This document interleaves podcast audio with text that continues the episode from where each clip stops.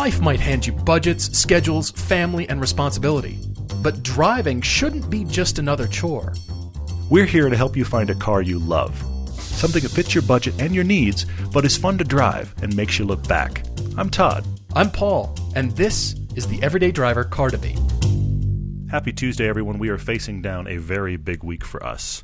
Yeah, we are. We spent this last weekend. We actually sat down and figured out the itinerary, the schedule for upcoming Utah meetup. That is the first weekend of October. The specific details with links and places to sign up and what we're doing. All of that is coming later this week.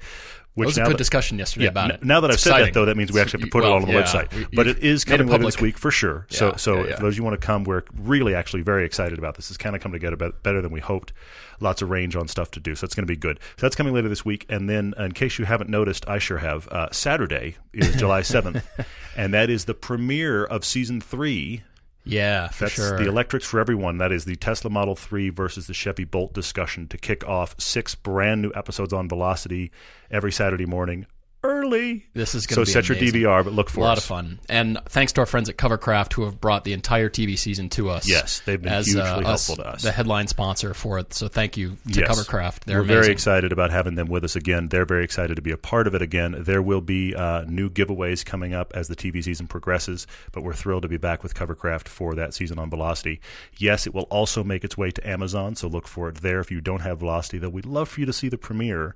And if, I mentioned this before, if you are looking on your Velocity TV guide schedule thing, okay, on your Mm-hmm. Right. cable Oh, yeah. provider, Right. we would love to see how it is populating on your system because we've noticed in, in seasons past, we want to make sure that the thumbnails are right, we want to make sure the descriptions are right. Some of the providers rewrite the descriptions, which is a little bit weird.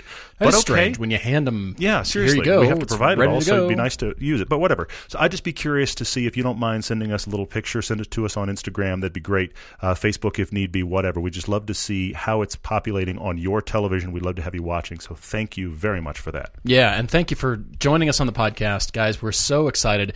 We are back with another topic Tuesday today. Yeah. And then we've got another debate after the ad break from Terrence in Illinois, and he's looking for quirky cars.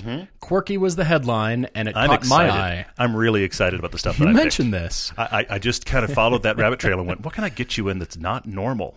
Okay. It's fun. It's really fun. Okay, excellent. Well, the topic, as I mentioned, this kind of stemmed from something that I saw actually very recently, and I know that uh, it's all about distracted driving. Mm-hmm. And I know that it's been covered in a lot of different ways. You and I have Sure, touched sure, on it, sure. but I don't think we've ever devoted a bit of time to it and Mm-hmm. really talked about it. We've we've talked about track time, we've talked about instruction yeah. and all that kind of stuff. But stay with me, I guess. But as is the nature of these Topic Tuesdays, as we're kind of diving into them with a little more dedication, one of the things we freed ourselves of, guys, is coming to grand conclusions. You know, that was the kind of the fun part of the last Topic Tuesday. We, we want to kind of just riff on this with you guys listening and hear your thoughts after the fact. The last one was very cool in that regard. We're not going to solve distracted driving. No, But we're going it- to talk about it and talk about some of what we've seen and some of the things we think are pros and cons about it. Maybe this leads somewhere good. We've got a few questions that you guys have asked that actually relate to this topic. So this is where we are. Just kind of go for a bit. Well, you know how you had a bit of a rant on uh, Tesla about Tesla last time. I suppose you could call this my little rant on distracted driving. Sure, and why not? Rant the away. intentionality. I don't know if that's a word or not. People intentionally distracting themselves just by virtue of all the stuff that we've got in our lives. Mm-hmm, and so it all started when we went to. Uh, actually, it was over the weekend, I think. Yeah. And we were driving home. You and I met up uh, with a fan of the show. Yeah. And it was a lot of fun. Yeah, very cool. And I was driving home, and in front of me turned a black Suburban, and a very young girl, brand new driver. She had to be 16, 17. Yeah, yeah, yeah. Turned in front of me, and then she turned right again to get on the freeway. And I was following her onto the freeway on ramp, which was Sure. pretty long. Yeah, it is. Okay. Yeah, yeah. It's it, the one where you are there is a very long on ramp. Now, what are on ramps designed to do? They're designed to get you up to speed quickly. Ideally, You yes. Mm-hmm. should be constantly accelerating and then ready to merge into traffic. And I noticed before when she got onto the freeway, or before she turned in front of me, she was holding her phone, Mm-hmm. and I just kind of went, Urgh. Now, I will give a disclaimer that I am pointing most of this at myself. I am guilty. Mm-hmm. I am nowhere close to perfection. If there's anybody who is imperfect, it is me. I am speaking to me. And I, I come from this from, I suppose, getting angry at myself when I do stuff and I've distracted myself and I go, no, I, I can't keep a steady corner and look down at the thing that I'm trying to do. Sure, yeah. I can't. Yeah, yeah.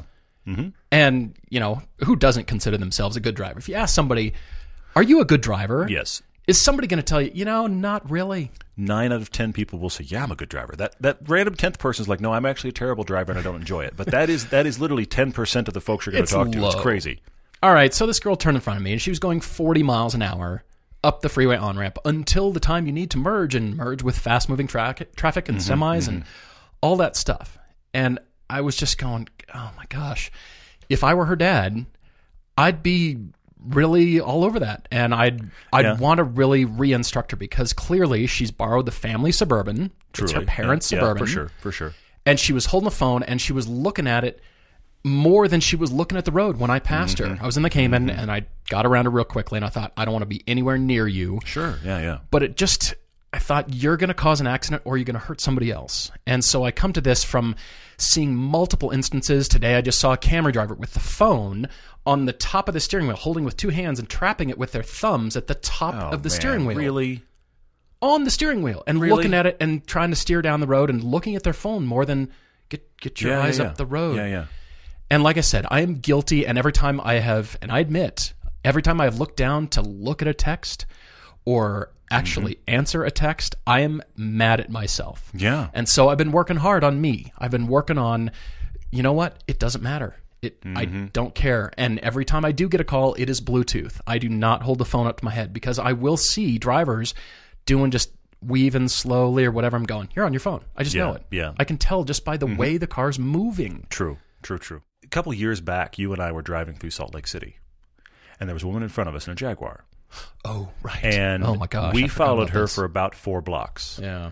and it was genuinely one of the most terrifying things I've ever watched. And I know that sounds extreme, but here's what happened. Over the course of four blocks, we saw her multiple times. It's a two lane road through a residential area. This was not a freeway. This was not a road people drive fast on. This is not a road where you expect anything. We were just moving from stoplight to stoplight every couple of blocks. But she would drift out of her lane mm. left, mm. left, left. And then at the last minute, with an oncoming car coming at her, she would jerk back right. And the first couple times it happened, we were like, oh, what's going on? And then we realized, because of the way she was sitting at the light, stopping, stopping, looking at her phone, this is a woman probably in her 50s or 60s. Okay? This is not a young driver. This was not somebody that just woke up this morning and got both a smartphone and a car. Okay? This was an adult. But yet we watched, I'm not kidding you, I'm not exaggerating, four separate incidents where she nearly caused a head on crash in a residential neighborhood at about 25, 30 miles an hour. Oh. Because she's looking at her phone. Yeah. And when she pulled Yeah. off, I really struggled, and I didn't, but I really struggled with stopping and going and confronting her. But I really came to the conclusion of one, I'm not perfect, and two, that doesn't go anywhere good. There's there's no way I can start that conversation that isn't instantly hackles up. Mm-hmm. So I just let it go and was glad that she a got off uh, into a parking lot and b that she didn't hurt anybody or herself. But Gosh. but you bring up the point that we are all to some degree guilty. This is what the smartphone world has done. And it's not going away. No, it isn't. And and I'm going to say something that I I almost hesitate to say. Okay. I was thinking about it actually on the way over here to, to record because I knew we were going to talk about this. All right. All right. There I, I am not a fan of big brother government. I'm not. I'm not a person that believes that the government should be uh, pushing us all to be better i think the government is kind of setting the baseline standards hopefully we're all operating at the levels above where the government had to set laws mm-hmm. okay you don't murder because that's really a low bar okay let's be much nicer than this okay this this is kind of the purpose of the a- government okay That is the entry level. you know right that is really the bottom bottom bar we should all be well above this Can we find common ground? Yes, we can. Yes, we can. Well above this problem. this is the government's role. It's like the outlying barriers, if you will. Right, right, okay? Okay. So I hate when it encroaches. But there is that interesting thing going on with phones. My wife has this because she's turned it on, and I've considered considered turning it on on my phone. The current Apple iOS system, and and they're not exclusive to this. They just have it. If you connect your car to your personal Bluetooth and you turn on the Do Not Disturb feature while driving, Mm-hmm. then the minute your car connects to Bluetooth and I send my wife a text, she doesn't get that text, and I get a message back. I'm driving, Yeah. Yeah. and now she's not even going to know I texted her until she stopped. right. And I realize getting it, getting that response back, I'm like, oh. And then I I, think, need an wait a answer minute. right now. Then I, I think, wait a minute. know- I don't have to know the second. Yeah. I don't really have to know right now. Remember the days when we actually drove places and you couldn't contact us until we got there? Remember those crazy weird days? You had to look at a map before you left because you couldn't Yes. stare at the Google whatever. And then when you and then when you got somewhere, you were like, "So and so's trying to reach me." That's kind of weird. I guess Remember I'll walk over to the payphone That's bizarre. call them back. Who knew? Or you you'll see them when they get home because there's nowhere to reach them until that happens. I'm not saying we go back to that, but I am wondering about what if this was a requirement of smartphones? What if either they were plugged Mm-hmm. into an Android or a Apple CarPlay system, which is still distracting but significantly less so. Right, right. They, I mean, p- the perfect world is we're all just driving. That's not going to happen, okay? But the Apple CarPlay and the Android Auto, those are actually really cool systems that I'm a big fan of, and I actually want to put one in my wife's car, separate thing. But what if that was the reality? Is as soon as these phones were connected to Bluetooth and, and, and could sense by their own uh, sensors that the, that they are moving in a car, you, that person's not reachable.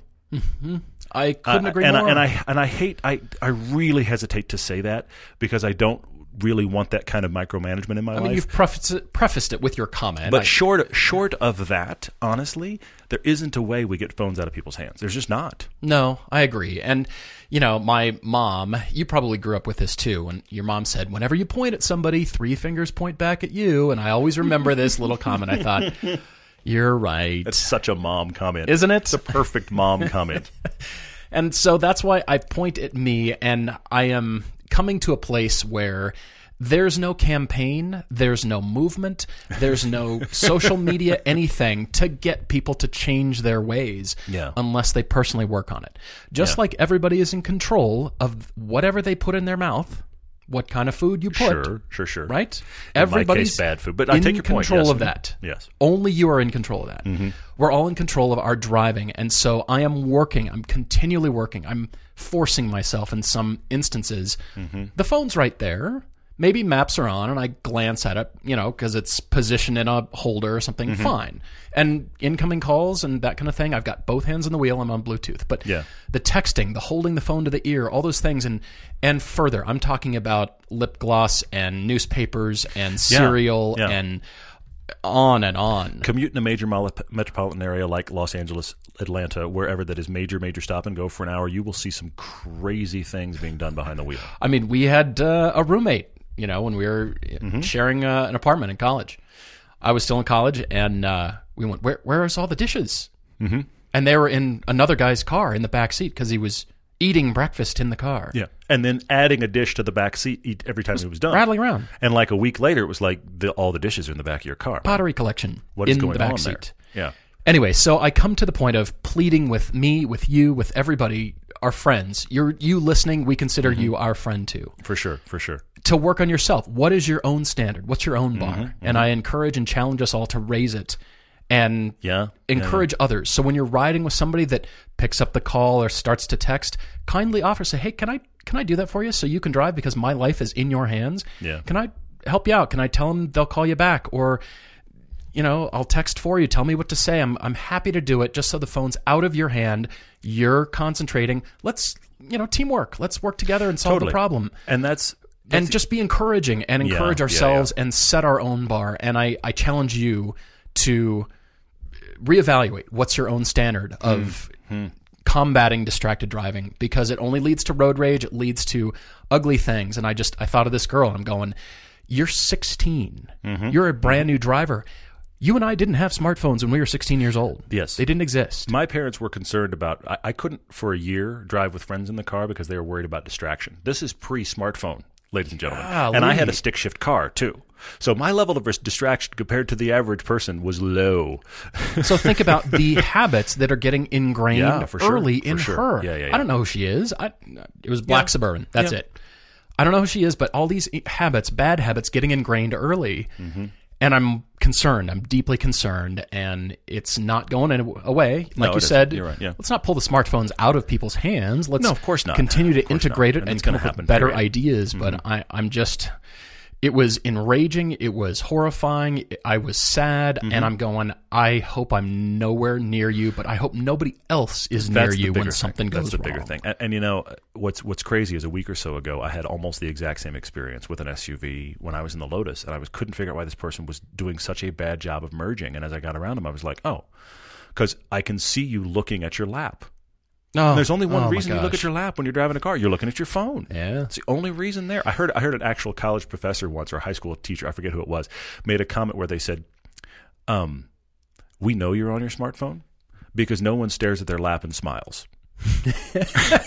Which I thought is that is best. brilliant. That is the teacher was just like, "Look, I know you're not you're you're actually not paying attention, and I know you're on your smartphone. Here's why." It's like, "That is really really funny." Oh, that's so yeah. We're all staring at our lap and smiling. So there's that, but it, but there's three actual questions that relate to this discussion mm-hmm. Yeah. that are all about distracted driving or bad driving. And, and I want to mention something else that I've mentioned before, and and this is the big thing I try to work on as a driver, and I'm not necessarily doing it well.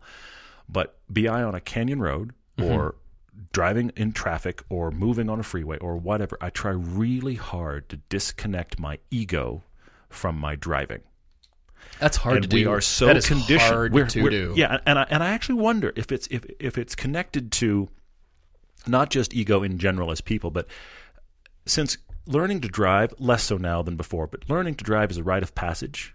It's part of that. I'm becoming an adult. Mm-hmm. Yeah.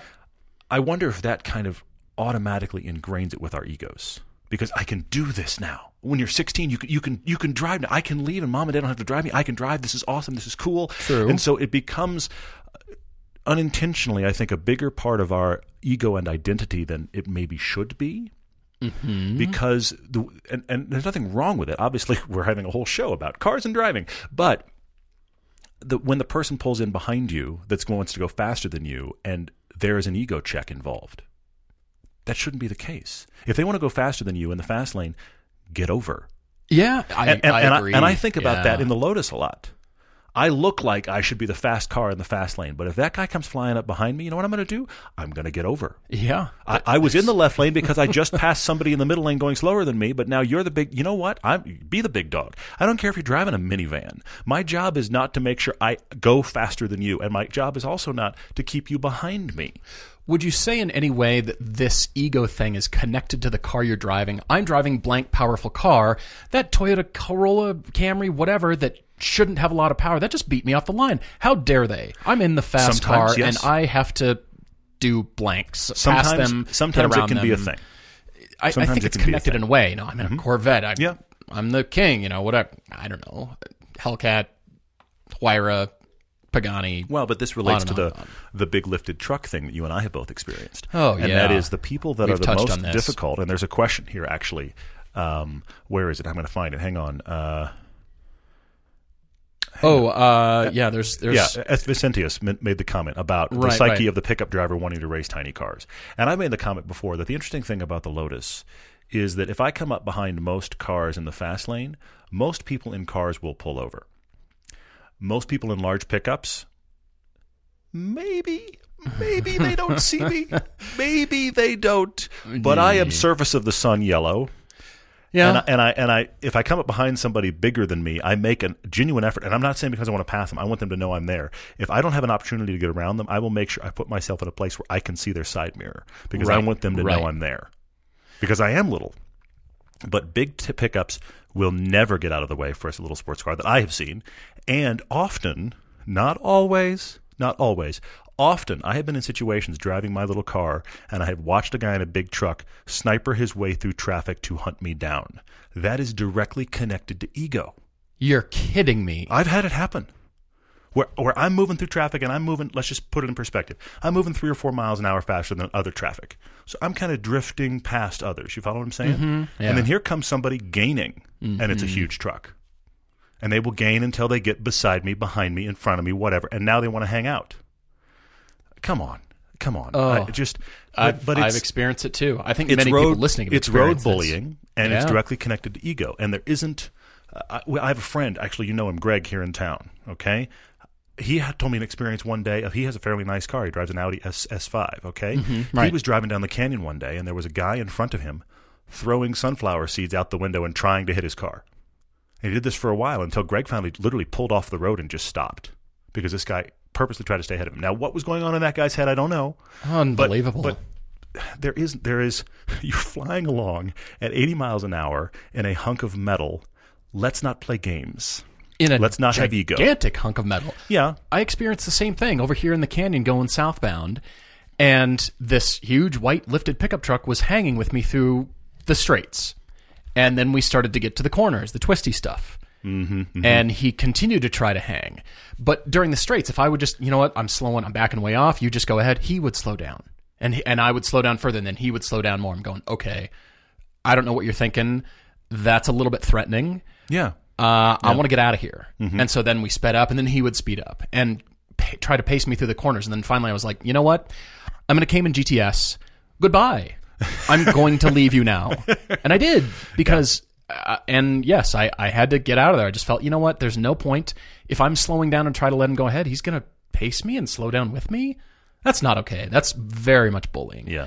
So And I, so I just left him. I, I was gone. Yeah. And and just turned off and just ended it, you know? Yeah. So I you know, having a, a a car that's able to do that is kind of nice in a way because you can end it if it's safe and if it's theoretically, yeah. but that's not always recommended either. yeah, you may literally sometimes may just have to pull over and sit. Yeah. And I wanted to. I thought there's no point. You win. You win, buddy. You Yeah. win. Yeah, yeah. So But I, you're slowing down too. So what what do I do? Yeah. Yeah, and that so that's the big that's if I had a crusade, I, I don't have a crusade. By the way, there are no shirts. You can't sign up, but uh, maybe there should be. I don't know. It's more of a uh, challenge, I think, is where my headspace Mm-hmm. is, and challenging everybody listening to set your own bar. Well, and when you're and when you're driving a sports car like we do, when people see that car, there is no way to get inside their head, but they instantly perceive something. Fill in the blank. They Mm-hmm. think blank about you as a driver in that car. So we have to disconnect yeah. ourselves from ego. You want to race me? I don't want to race. I, I had a moment not that long. I think I told you this. I had a moment not long ago. I was going down the canyon Uh-huh. and I was going through the twisties, and there was a guy in an Audi uh, A8 Okay. Okay. All right. roughly my age, whatever. We're going down the canyon. He's in an A8, but he had been going through traffic, and I'd been going through traffic, and we just wound up kind of side by side in the canyon through the twisties. Well, I don't like that. And then he drifted back, and he was hanging perfectly in my blind spot off my right shoulder. Yeah. Yeah. Okay, so we did a couple corners, and I just thought, I don't want to be here. So I downshifted. I did not downshift to race this person. Oh no. I downshifted. because he heard your engine note. But he heard me downshift. And as soon as I put my foot in it to get, honestly, about three car lengths ahead, I realize he's he floors it as well. And now he's pacing me, and now we're accelerating through the curves of I 80. Oh no. No. I did that for about three car lengths, and I realized what he was doing, and I slammed on my brakes. And then he did that weird kind of slam on your brakes swerve thing, like, what just happened? What did I miss? I'm not here to race you, buddy. I don't want to hang out with anybody in my blind spot in that car, because my blind spot in the Lotus, in spite of its size, they're kind of big. By the way, speaking of blind spots, please do not hang out in blind spots of truckers. People do this all the time, Yes. and it's unconscious. They're they're Mm-hmm. in outer space, and they're right off the corner of a big rig truck. I'm going. A, they throw up stones. I try to get around all trucks. Yeah, because yeah, they throw yeah. rocks. I don't Yeah, want the rocks. But get away from the truckers. Let them be. Let them have their space. Just Mm-hmm. get around them. I think it's a courtesy. And Yeah. you're right. So uh, I am not Sean Clark on Facebook. Also brings up the the idea that you actually brought up about graduated licenses, and he asked us to touch on this again. Yeah. And I thought of on track when we've been at Spa for the track days. Mm-hmm. If you are a brand new driver in a car, they've got a symbol. So you're a newbie driver, you're a beginning driver. Yeah, it's and that it- X that goes in the bumper. Yeah. Yes, it's either a plus or an X depending on how Yeah, you look at it, and Yeah. it's a yellow circle with a red X through it, and so everybody knows. Okay, you're a you know track. You're a newbie. newbie, Yeah, yeah. which is fine. Mm-hmm. So if we had graduated licenses, do you have to inform other people on the road of a sticker. On your car? We do it for emissions if you're in the HOV lanes. And we do it for drivers that are learning, like student drivers and student driver cars have indications, and then it's a free for all. but now you know and Yeah. and certainly on track i mean the guys obviously who are the in the hot class you know they're in the hot class because it's corvettes and ferraris and porsches yeah, yeah, yeah. well duh but you know Alfa 4C it's Mm-hmm. got the x on it and think okay and so you're just naturally giving people space like trying to be fast Totally. go ahead Yeah. Mm-hmm. you know i'm not experienced and so that brings me to the street driving graduated license Mm-hmm. idea, which I like and I'm warming to. I just haven't fully sorted out in my head how this would work because do you inform Yeah. other people? But that would that bring up more road bullying for the oh you don't have the license I've got the hotter higher speed and I've got the knows? faster car would Who that knows? introduce more problems than it solves I, well, look, I'm asking i- implementing it would be nigh on impossible. I mean, that's the difficulty because you know it's don't don't restrict me is the problem. So there, there's that. Uh, I do think if it existed, it, having informational thing on cars, but I, but I'll go a step further. Look, I'm talking about. I got a lot of Big Brother government in this podcast. I don't mean for that. I really don't. But honestly, honestly. if you're a person that soldier.com and now has billions, I don't think you should be able to walk in, park your Honda Civic you've had since college at the curb, walk in and buy a 700 horsepower fill in the blank. I don't think you should be able to do that. Mm. Because these are the guys that wind up on the websites a day later because they got down the block and they wrapped it around a light pole. And honestly, we shouldn't- Exotics is out of business now. we shouldn't be surprised. Yeah. We shouldn't be surprised at all. That doesn't mean you can be a great driver and not have a wreck. You could still have a wreck. You can still be a bonehead. You can still do something wrong.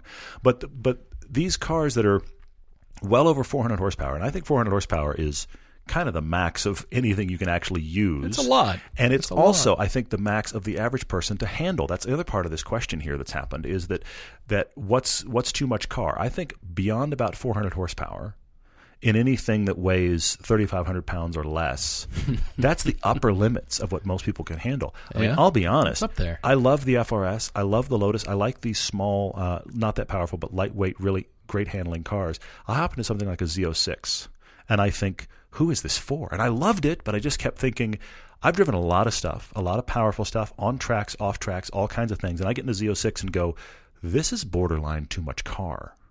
it's insane. It's you know? astounding. And so yeah. ratchet it back to the normal C7 at like 450, 460 horsepower, you don't drive that car and think, this is not powerful. This needs more. That car feels quick.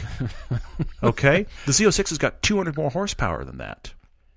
And, and Yeah. torque, which is madness. So, but I, I do think it would be great if we had a license structure where certain levels of cars, if you don't have that license, you can't get it. Now, please, please don't get me wrong. I'm not even talking about a whole lot of red tape. What I think would be interesting is in order to get the next license we're talking about, you have to have gone to a beginner track day.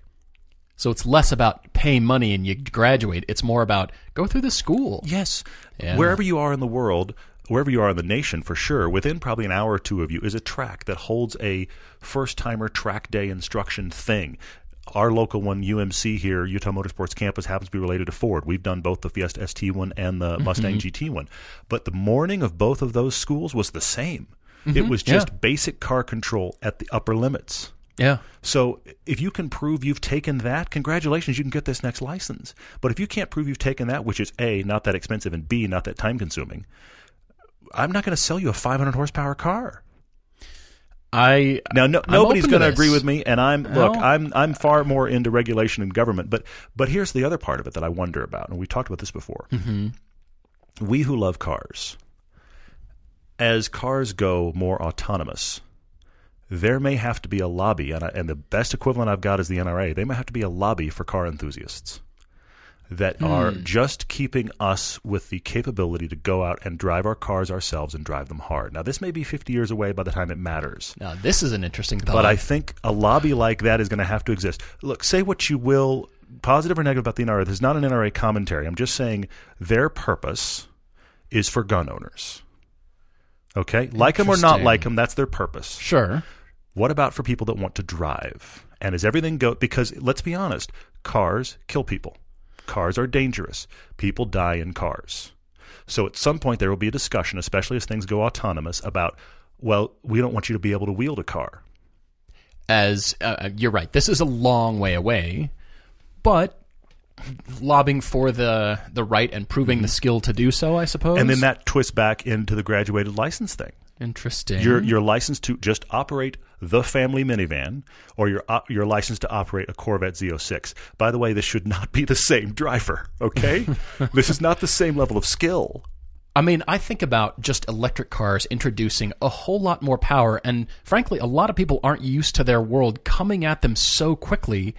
They don't know what to do, and so Hmm, that feeling of speed and suddenly the world warping towards them so quickly with all the electric torque, Sure.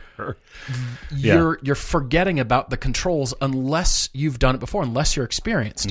You and I have now had a lot of autobahn time, and Mm-hmm. Mm, sure, and, yeah. and the world coming at you that quickly in the left lane, and you're the big dog. By the way, there's always a bigger dog, Mm-hmm. There and it's is. usually a black Audi sedan Probably. or a Ferrari or something Yeah, like yeah. that. You get my point. But if you're going to choose to be the big dog, it changes everything about how you drive. Mm-hmm. and how you pay attention. Well, you and I have joked about the fact that in Germany at 120 miles an hour, which sounds obscene over here because we can't do 120. At 120, because of the way the autobahn's set up, because of the fact that people mostly pay attention and follow the rules, 120 on the autobahn feels nice. It feels kind of like 80 on a U.S. freeway. It Yeah, feels yeah, nice. We can do this. I know I'm going a little bit fast, but everything's fine. At about 150 and above, everybody in the car gets really quiet. exactly. it's now about I'm going to sit here and I'm going to let you drive. The and that person attention driving is paying focused. attention. Yes, And other people yes. in the car, and maybe it's just because it's us, but I don't think it's just because it's us. Other people in the car are now helping you spot that idiot half mile away. He's making a move. Yeah. Very interesting how that experience happens. Okay, so with all this newfound power in electric motors, Yeah, is that yeah. going to change the equation further? Because people will think, well, let me stomp on this, check out what my electric car can do. I got a Tesla. I got to fill in the electric car here. Sure, sure, sure. I'm going to stomp on it, impress all my friends, and suddenly, wow, all I know how to do is brake hard in a straight line. I don't know how to really maneuver the car in case of a ball gets kicked in the street, an animal, a kid, a something. you There was know? that recent thing I read recently. There was some sort of 18 year old kid who died tragically, and I think either his friend died as well or is very badly injured in Oh, man. Dad's Model S Oh, doing triple digits in a, in a neighborhood and lost control because that car is powerful. And his dad is volleying, and I, I think possibly successfully volleying to get cars like the Tesla that have got you know internet connection and over the air updates. Mm-hmm. You can throttle throttle them when the son's driving. That you can hear the limitations of the car. It sounds like kind of like a valet mode in something like a Hellcat. It's the Yeah. same idea. Now, my, granted, my new teen driver mode. Granted, valet mode in the Hellcat is still 500 horsepower. Exactly. We've dropped it a lot. It's not. Yeah, it's, it's still faster than most things It could get you in plenty of trouble. It- But this is this is a legal quagmire, and there's a big discussion that goes on beyond it of personal rights. And but but the problem is, a lot of these legal restrictions happen because people we're back to the phone don't take the responsibility in the first place. So we're back Yeah. to put down the phone and let's drive.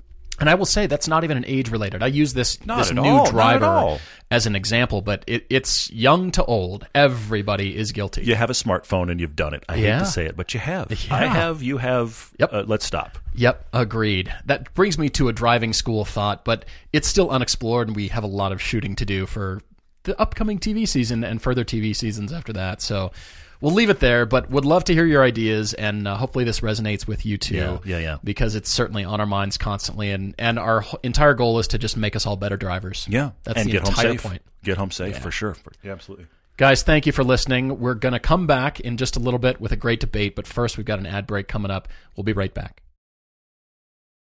When you think of the things you do every day, maybe it's brushing your wheels to clean them, but brushing your teeth probably isn't top of your mind. For something that's so important to your health, and it should be, that's why Quip wants to help you brush better. Quip was called the best electric toothbrush by GQ and the Tesla of toothbrushes by Bloomberg. My son has a toothbrush with a timer on it. It makes Star Wars Darth Vader noises, and so he knows how long to brush. But you become an adult, and you just—it's this subconscious thing you do. Quip's got a built-in timer. It actually vibrates and indicates when you need to change the sides of your mouth, and it also tells you how long to brush so you get the dentist recommended two minutes. I'm attracted to this just by the design alone. It's slim, it's slender. I really appreciate the design of this toothbrush. 75% of us don't refresh our bristles every three months, let alone visit the dentist every six months. Quip starts at just $25. And if you go to getquip.com slash driver right now, you'll get your first refill pack free with a Quip electric toothbrush. That's your first refill pack free at getquip.com slash driver. Let me spell that so we're clear. This is G-E-T-Q-U-I-P dot com slash driver now. If you like sports, you're going to love the Big 12 podcast. Join host Chuck Cooperstein each week as he covers all of the happenings with all the Big 12 teams. Now, I'm from Texas, and most of the colleges in Texas, including Baylor, where I went, are in the Big 12. So if I'm going to find out anything, it's the Big 12 podcast. Join host Chuck Cooperstein each week as he covers all the happenings at Baylor, Iowa State, University of Oklahoma, Oklahoma State, TCU, Texas, Texas Tech, West Virginia, and my parents' alma maters, Kansas University and Kansas State. So don't miss the Big 12 podcast on Podcast One. That's podcast1.com and Apple Podcasts. While you're there, rate that show and also this one. Think of all the weird things found in cars. I'm not talking about your garden variety, petrified french fries, or melted crayons. I'm talking about live snakes or bizarre trinkets, you know, the kind of stuff that just makes you wonder about. Another thing that will make you wonder, but in a good way, are continental belts. They're actually original equipment on tens of millions of vehicles. We're talking FCA, Ford, GM, even BMW and Volkswagen use Continental belts. Now, Continental is launching the aftermarket multi V belt with the OE pedigree. It's their OE technology series. These belts are fanatically engineered for perfect fit, form, and function. They have belts for almost 98% of vehicles on the road today in the US and Canada. There's enough surprises when you're working on a car. A belt shouldn't be one of them. Go with the Continental OE Technology Series Multi V belt, the belt with the OE pedigree. To get the full story, visit oetechnologyseries.com. Let's talk about Brush Hero real quick. It is a must have, I think it is, for your car care arsenal. Brush Hero is water powered. It's a detailing tool. It doesn't move quickly. It actually, it's this very simple little thing. You look at it and you think, how does this work? It's this very simple thing. It just has lots of torque. You can get two great brush heads, a soft one for sensitive surfaces and a harder one for stubborn, stubborn muck. I used it on a mountain bike and it was brilliant. While originally designed for fast and easy expert level car and motorcycle detailing, the Brush Hero can clean virtually anything. You name it rain gutters, barbecues, lawnmowers, boats, and more. It's really easy to use. Just hook it up to any standard garden hose, flip the handy on off switch, and start cleaning. It's a great gift idea, too. They've got an extensive line of gift sets and accessories. Everyday Driver listeners can enjoy 10% off their order at brushhero.com with the code DRIVER. That's right, use the code DRIVER for this show to get 10% off. You can also find Brush Hero at select Costco and Walmart stores. If you don't want the discount, all orders over $40 ship for free. And again, if you use the code DRIVER, you get 10% off. Geico presents unhelpful home improvement how to's. A slippery bathroom floor can result in expensive hospital bills. So today, I'll show you how to cushion a serious fall by filling your bathroom with thousands of plastic balls. Just nail a piece of plywood across the doorway and dump in 2,000 multicolored plastic balls. You could try to protect yourself with a bathroom full of plastic balls, or you could get liability coverage through the Geico Insurance Agency. Visit geico.com and see how affordable renter's insurance can be.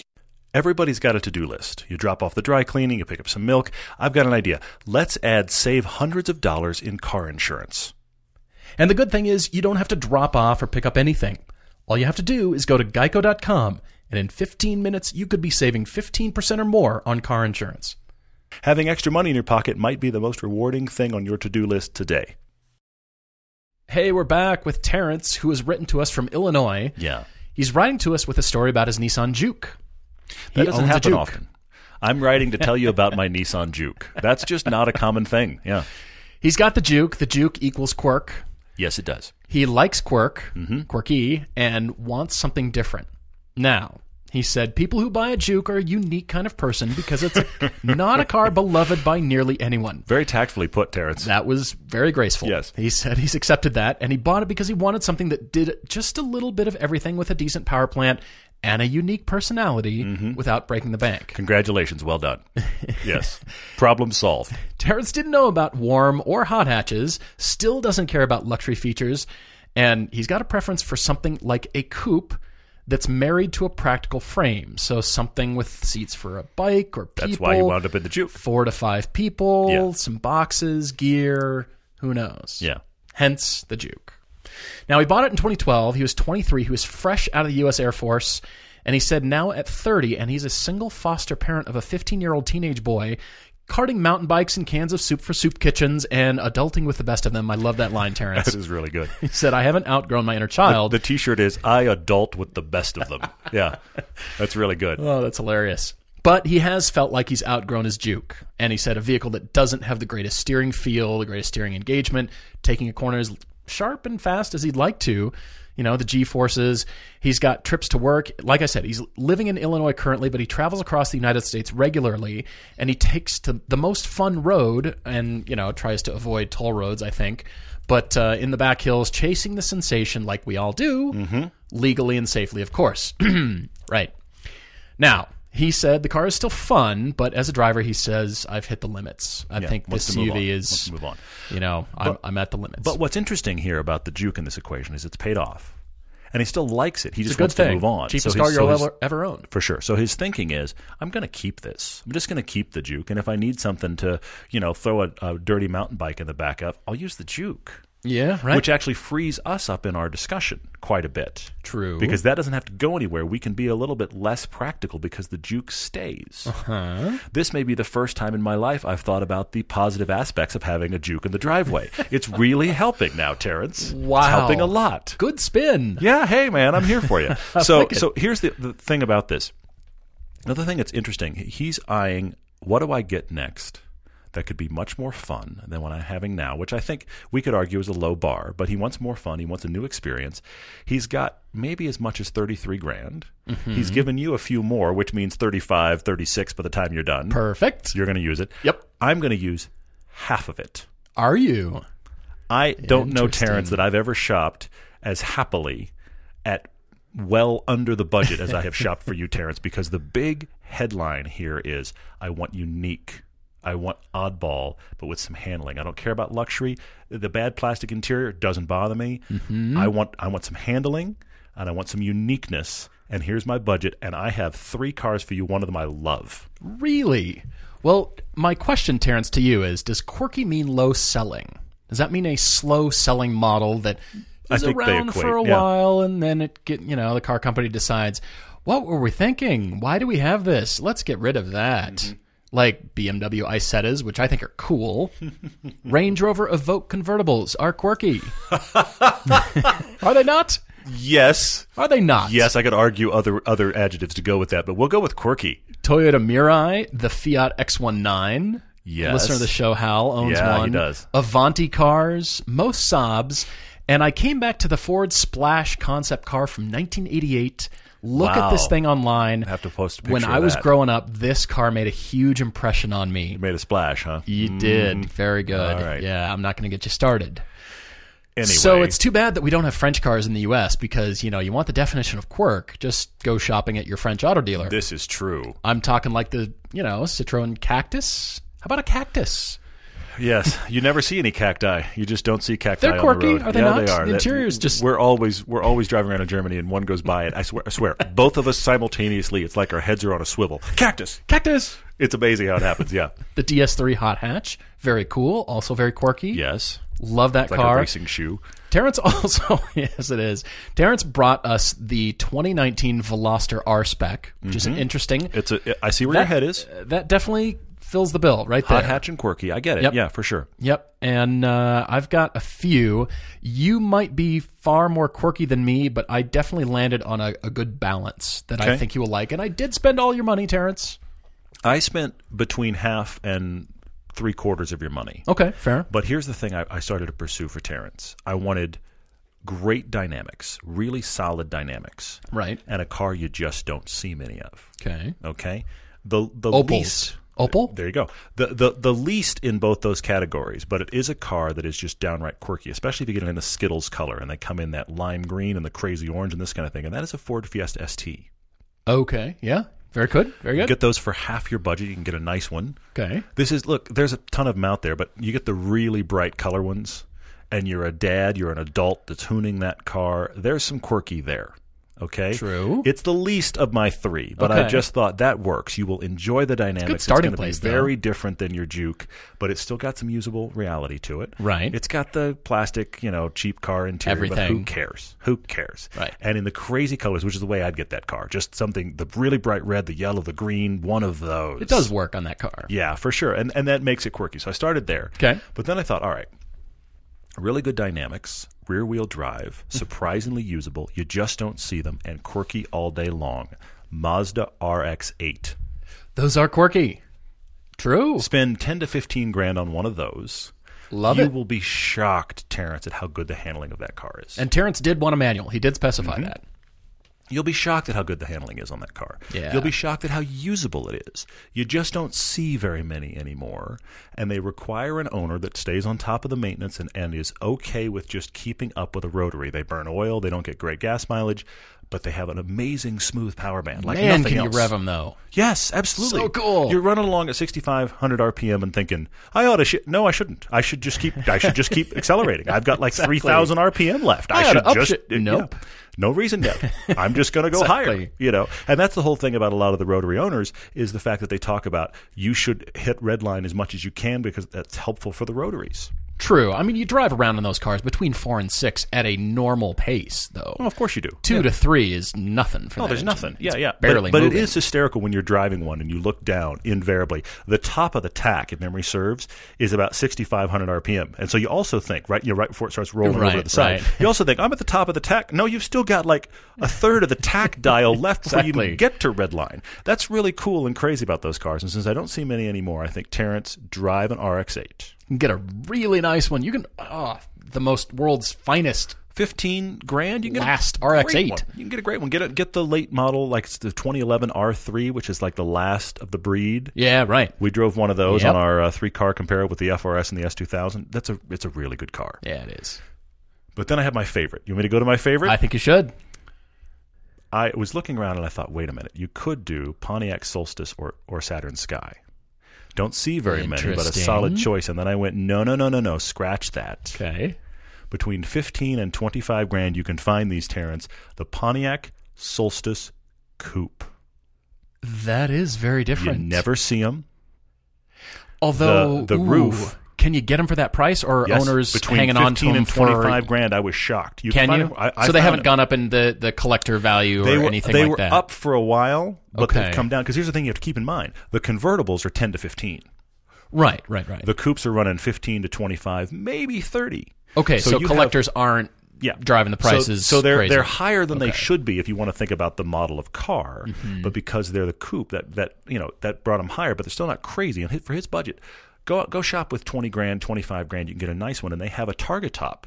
Uh-huh. That, that top lifts off. love you're but you all about have- the Targa. But you have a hatch. The, the problem with the Solstice and Sky is they are one of the least usable, and I am comparing to the S2000 and the Miata. They're one of the least usable convertibles ever. okay, fair. They are a large. Look at one of those parked next to a Toyota MR2 Spider, which I think is the least usable convertible ever. And actually, the Solstice, in spite of its size, the trunk space is almost as inexplicably unusable as it is in the in the MR2 because the way the the top folds Mm. Yeah, back, yeah. it takes up all the trunk. But with the coupe, you get a hatch. It's true. We've never driven this car actually. Well, I mean, we know how bunch. we know how they drive. Yeah, right, But we've right. never Same driven chassis. we've never driven the coupe. Yeah. You can get it with a manual transmission. Get the GXP, which is the turbo. Right. I'm staying right there, Terrence. It's odd. Nobody's going to know what it is. It's GM parts under there. It's going to run. What's the last year they built those? Was that twelve? It's like 09, I think. Oh, that far back. Yeah, it's Okay. like 09, maybe 2010. It's somewhere. I thought it was there. 2012. That stuck in my head for some I reason, but I, don't could be think so, wrong. but I'm sure either I'm way, wrong. either way, they're older, but 25 grand, you can get a nice one. Well, I was going to say, even though they're older, they're such a rare, unique, Mm-hmm. and quirky car that they've been kept really nice. They haven't just been beat on. Typically, that's generally true. speaking, That's true. people have probably had them and they're parked. and they're kind of a GM parts car. They don't have a lot of bespoke stuff in them, but it Mm-hmm. is the GM parts catalog, and you'll be surprised where stuff comes from. A shout Mm-hmm. out to Ben right now in Chicago, who's nodding along because of do- doing this. But but if you're going to just drive it, I mean, Ben's tr- struggle with it was it was a difficult track car because it was hard to upgrade. But as far as to maintain, it's GM parts bin stuff. But It's just going to run. Brilliant. That's excellent. Well done. It makes me want one. Honestly, I was looking at it going, "That's a great looking car." it's really too bad that it was it coincided with uh, GM bankruptcy Mm-hmm. and getting rid of Pontiac. I think just killing the brand was first. That was first on the list, and then that car went because imagine the subsequent generations of that car if it were still around. And it's got a terrible GM plastic interior, but that doesn't bother Terrence. In fact, that reminds me. The thing you just said reminds me. We've talked before about Corvette as a separate brand. Mm-hmm. Let me give you a vision. Oh, Corvette is a separate brand. okay, The base Corvette is the Corvette Solstice. interesting. The middle Corvette is the Stingray. Think the standard C7. Okay, And then and, and the standard C7, the Stingray, goes up to Z06 flavor and stops. Then the new six figure, maybe $200,000 mid engine Corvette at the top of the range is called only the ZR1. There's your Corvette lineup. As a separate brand, that could really work. The actually, Corvette. Solstice, the Corvette Stingray, and the ZR1. You know your car, you know your price point. It is an enthusiast rear wheel drive brand under GM. I'm mic dropping right there. Brilliant. Well done. That is excellent. I love it. I forgot about that car. That could be That's great. Well done. The Solstice desperately needed a second generation. And I've just built. Hi, GM. Hello. You're not listening to me, Yeah, but still, anybody hello. from GM Yeah. listening? Because this could really work, especially with the new, what I think will be the mid-engine Corvette coming up. Mm-hmm. I, I think that could really work. Plus, GM doesn't have an entry-level enthusiast fun car that's affordable for enthusiasts. You got to Mm-hmm. go your- Camaro. Yeah. Yeah. And yeah. then if you're getting a Camaro, you don't want the V6, so you go, well, maybe the 1LE, or then you want the SS, and then but you're the you know the Solstice was a the Solstice was a 250 horsepower four cylinder turbo, perfect for the base car. Yeah, it really is. You get the- well. you- it works for now in the era of For sure two-liter four-cylinder turbo sure it engines. does. really works now. It fits. Then in You know? 09, it was kind of like, eh, we're just Yeah. testing this so, out. So nip and tuck it, make it more like the FRS in size. You got your and bring Corvette, that coupe back. Corvette Solstice, mm-hmm. the the the Stingray with the V8 running around 60 grand, and the the ZR1 is up there 150 200 Phenomenally grand. well done. Corvette branding right there. Phenomenally well done. That's excellent. Well, I, nowhere near. I, I'm not touching that, but I do have some ideas here for you, Terrence. I started out with a Mini Cooper S in comparison to your Fiesta ST. Sure. Oh yeah, yeah, yeah. Coopers yeah. are quirky enough. and it's plenty quirky, plenty quirky. They're just sure. the the tumble home, and that is how close the headliner is to your head, and how canted over or leaned in the side glass is. That's called tumble home. Mm-hmm. The the amount of space and the way you relate to the interior space is very different. Yeah. Than your typical car. Okay. Wear So the world's tallest hat, you still won't touch the headliner. you yeah. won't. Well, Volkswagen Beetles, you can do that too, but I'm not going true. there. Yeah. Anyway, so Mini Cooper S, love it for you. You can get a brand new one for that kind of money, a great one, and they're excellent cars. You could even go back a little bit, get a smaller one, Mm-hmm. save some money. Yeah, yeah, yeah. I was looking the uh, the Lexus RC 350 Coupe passed us yesterday, Yeah, good and it reminded me how cool that car is. Yeah, they're very cool looking. they look great on the road. Terrence, that breaks your rules because it cannot be found in a manual. Yeah. and it's a bit of a big car. It's a cool car, and cool. you don't see them, but it's just a bit of a big car. Mm-hmm, And so I'm coming to what is quickly becoming one of my favorite cars, and I'm spending all your money. Okay. All right. And this is crazy because it's a front wheel drive car. I think you guessed it. I know where you're going now. Terrence, 2018 Honda Civic Type R. It looks weird. It's not for everybody. It and isn't. It and isn't. therefore I look at it as for most people that will be quirky enough. Yeah. That will be weird enough with the wing and the scoops and the What is this car? busyness and Yeah. the what why and then you drive it because you asked for space and it's got loads of Mm-hmm. Yeah. space people Yeah. Mm-hmm. boxes gear it's got the sport mode it's got all well all three modes as a matter of fact the comfort is great for long distance cruising Yeah, I'm excited to share that piece with everybody. Yeah. yeah, we can't wait. It's an astounding car to drive. It's Mm-hmm. very different. It's another throwdown from Honda, and I challenge you to drive this car. Yeah, and, and you're right. It is one of those cars where if, if you don't get it, you're going to be like, "What is this car you got?" And that's saw, that's how I interpreted Yeah, the whole. It's not for everybody. You I saw and a go, blue "What?" one on the road here recently, and I really liked it in blue. Really? Yeah, it was a factory blue color, and it wasn't you know obnoxious color. It was just a nice solid blue. It was it's not quite the Subaru blue, but it was more in that in that vein. If you want to think about shades of blue, and I was like, that looks great on that car. Granted, I'm a guy that gets what that car is. I, it's quickly becoming one of my faves. So That's Terrence, interesting. Okay. Thank you for writing. If you've got your own debate and your own story like Terrence does, please write to us, everydaydrivertv at gmail.com, or the website. You can find us at the Contact Us under the About tab Mm-hmm. Yep, on yep, the yep. website there. Please write to us. Love to hear from you. Love to hear your story. Keep it a little bit brief if you can. Punctuation, grammar, all that kind of stuff. Paragraphs, you know, weird things. Your budget, the things that help us. Oh, your budget this. and where you're Yeah, located and all that kind of Yeah, stuff. All that's good. We love it. All right, guys, we've got to get to some questions here Mm-hmm. before we run out of time. What stuck out to you here? Well, actually, returning to where we started, I want to do this very briefly. Uh, Johan Lee asked on Facebook, autocross or track day for somebody wanting if you could do one or the other for somebody Great wanting to learn question. to be a better driver. Yeah. Now, I could actually argue either side of this. I'm going to pick one and tell you why. I'm going to pick track day over autocross, and here's why. Autocross is really low speed. A lot of times, it's a lot of first gear corners. It's a lot of extreme movement of the steering wheel. Yeah. And you're rarely going to be in a situation where you have to do that again. Now, it's incredible for teaching balance and weight shift. I love it for all of those reasons. But if you do a track day, and if you learn nothing else than to just at 60 miles an hour get your eyes up, Get your eyes It's a different look around feeling. the corner. Look You're forcing way, yourself. Look You're breaking way around habits. that corner at the other car that's already halfway around the corner. Why are you looking at him? You're looking way around the corner. Find the cone. Yeah. Why am I? Why am I two cones from where I am? Because you need to look around the corner. Right. This will play into your on ramps, your freeways, your speeds that you will really be driving, and you will realize that cars are more capable than you think. Mm-hmm. And you'll do things that, frankly, you shouldn't be trying out on the road, but you will be at those speeds again. I love autocross for so many reasons, but I feel like the average person, if you drove for a day on a track, you will return to your car and the driving you normally do a little differently, if nothing else, just for your eyes. That's fantastic. I'm in complete agreement, actually. Track days have revolutionized our driving, mm-hmm. and I think they continue to do so. Adam B asks about leather. I want to know more about leather. which is an odd question.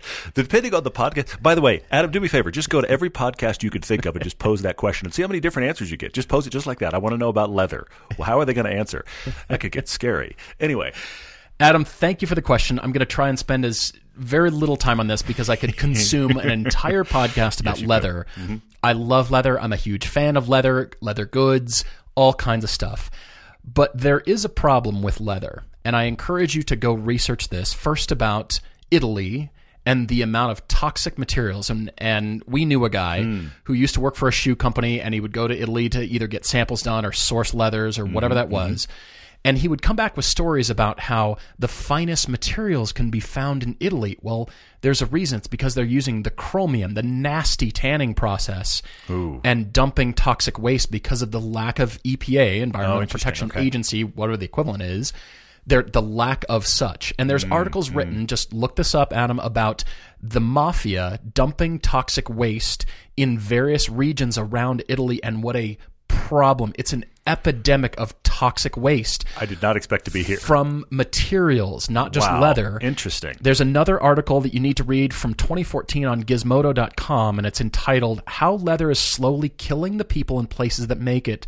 Andrew Tarantola is the author. Wow. And he breaks it down about the tanning process from vegetable tanning, synthetic tanning, aluminum tanned leather, rawhide, and then finally chromium tan leather, which gives you the best, like the Connolly leather and the Yeah, yeah, Ferrari yeah. and that smell, and we love it, and how noxious and frankly horrible for the environment and horrible and cancer causing for the people who actually make it in third world countries. You're on a whole other podcast. I am astounded right now. It's incredible. Like I said, Adam, I'm glad you asked, Huh. but go do your own research.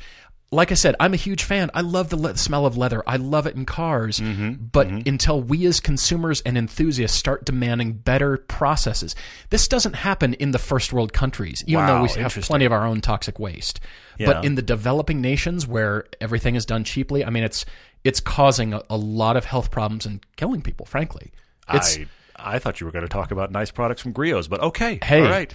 There's leather care to keep it nice, but we've got to demand better, better products and better ways of doing this. Wow. Okay. There's a lot to learn about leather and materials and why Italy has a toxic waste problem. I I am a little floored right now. Eric asked on Facebook, "How crazy would it be for a single guy, no kids, rarely hauls more than a few bag of groceries, to have a S2000 year round in Minnesota?" Oh, I liked this question. Eric, go do it. Go do it. Buy yourself Yeah. a separate set of wheels with really good winter tires, maybe the Nokian Hakkapeliitta because it's fun to say and they're great to drive on. But buy yourself some full-on dedicated winter tires for Yeah. that car. Now, I will also say this. Everyone I know that's had an S2000 at some point is needed to get their top refurbished. Mm-hmm. Yeah. So make Yeah. sure the one you buy has got a good a top in good shape, and if it doesn't, immediately spend money to make that top like new.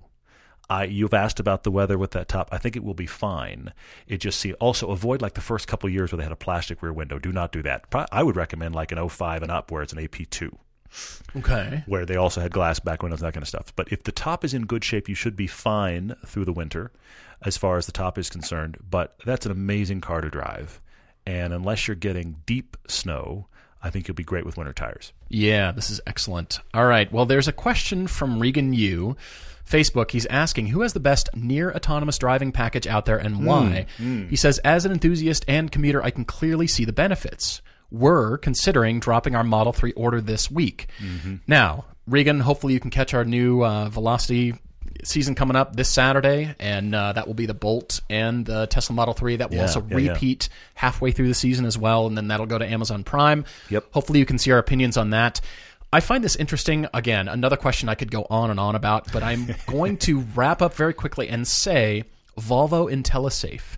Now, look up everything you can. Go research Volvo because from the get go, Volvo has always been about safety. Not that other car manufacturers aren't. True, true, That's true, not the point. But and and your question could be interpreted as which cars crash the least? Which autonomous cars are the least Yeah, crashy? Mm-hmm. Okay, well, I get your point. I mean, everybody's had their problem. You've heard of the Volvo and Uber mm-hmm. thing and all that kind of stuff. Yeah. I don't know that it was Volvo's IntelliSafe system operating. I think don't don't quote me on this. It was Uber's system mm-hmm. installed in the XC90 that had the accident. Mm-hmm. Okay, but the IntelliSafe and the way they're approaching it very different. It's very well thought through, and it continues to evolve.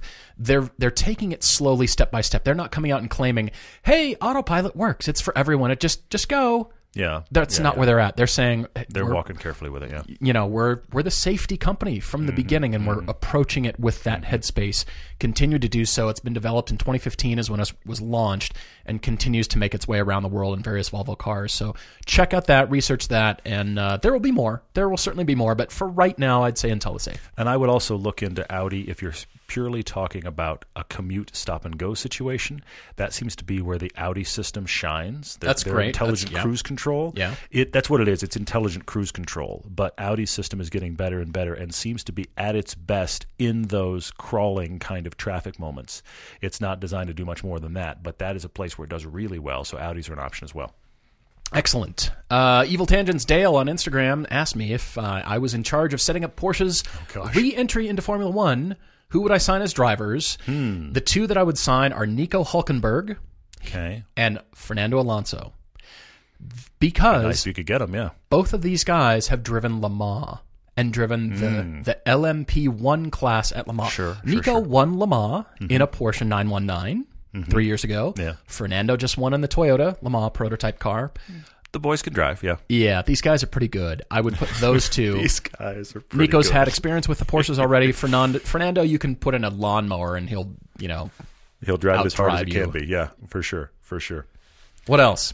Well, there's so many here. Actually, you know what? Drew asked the question: Will exotic manufacturers entering the crossover market ever make a mid or rear engine SUV or a rear engine SUV? I'm going to say, Drew, no, purely because one of the things that that is primary in all of those kind of cars is hatch space. Yeah, think about the package of the car, Drew. If you package that in the back, that they're going to lose out because well, I normally put fill in the blank here in the hatch of my prior SUV, and I can't put that in here. That would be a big problem. yeah, no kidding. Uh, what else? What else? Oh, we've got to do a track daily crush here. Okay, please. It's all about Jags. Oh, okay. Kirk M, track daily crush, Jaguar C type, Jaguar D type, Jaguar E type. Go. Oh man. Um, I th- I think I think I'm crushing the C type. Yeah. Not because I don't like it. It's not but that it's compared to the other two. yeah.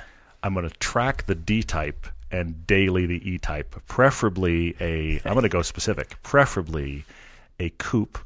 I actually like the coupes more than the convertibles. Yeah. Preferably a coupe, uh, Series One or Series 1.5 as the daily. Wow. And then uh, yeah, tracking the D type. Sorry, C type. That D type is pretty much made for the track. Even though C types are nice, then they they kind of bettered themselves with every subsequent generation. They've done very well. Yeah, the D type is that you know forbidden fruit car for me. It's just like, oh, you've got to be kidding. Did you see Michael D's question about us damaging press cars? Have you ever damaged a press car in an unusual way? Uh, Minor bad, scratches from bad the uh, drifting attempt in the rain, and I knocked the Oh. front bumper of a Hyundai Genesis first. Oh, I forgot about that. You're right. Yeah, I did that. I did that. It was it was it was genuinely minimal. It was But, um, fine. But yeah, that happened. But but here's the thing: we could we could probably spend the better part of a topic Tuesday talking about all of the horror stories we've heard for a uh, for journalists screwing up cars. We thankfully have never had a really bad situation. Thankfully, Yeah, no kidding. Okay, then uh, the last question here from E EWH105. oh, okay.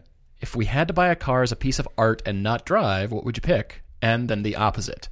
What would you drive and never have to look at? Well, nothing if I had to drive it and never look at it, because how can you.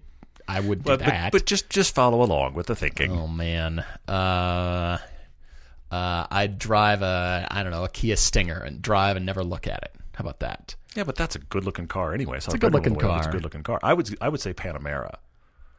The early Panamera The Turbo first-gen S. Panamera. That's not an attractive car, but if I get to drive it, brilliant. Okay, fair enough. But what about the one you don't drive? Well, if you heard me on the Cars Yeah podcast with Mark Greene, I said the Mercedes 500K from the 30s is it doesn't even have to move in its sculpture. But my car is is the 57 Ferrari Testarossa, not one like it, but the number 18 mm. car that was Oh sold in gosh. 2011 or 2014 for 16 million dollars, something like that. Sculpture, I'd park that in my bedroom. The living room is for, you know, car washing. I'd park that in my bedroom. I wouldn't Okay. sleep in it, but I'd just look at it, you know, That fall asleep, you know, knowing that I have this thing. Yeah, the one that I have that I think would, would just sit in the room and just be amazing. And I, I've seen it a couple times, and I, I imagine it drives fine. But looking at it is where it shines, and that's the Bugatti Type 57. Oh, that's excellent. It's just the big cycle fenders and the really long hood. I mean, that is it's sculptural. It is. And if it never moves, as tragic as I feel that is with any car on the planet, if it never moved, it's just gorgeous. Yeah, for sure. Guys, thank you so much for listening. Thank you for your questions. We hope to get to more of them in the future. And please keep writing. Please write to us with your car debates. Love to uh, to go through this and hope you're enjoying the Topic Tuesdays as well. Looking forward to next time. Cheers.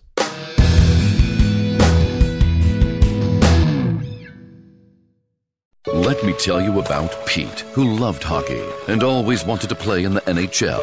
Pete played since he was three and begged his mom to let him stay on the ice. Why, some nights he even slept in his hockey skates. Pete practiced and practiced until one day, when he was 47, Pete realized he just wasn't that good. So he threw his skates in the trash.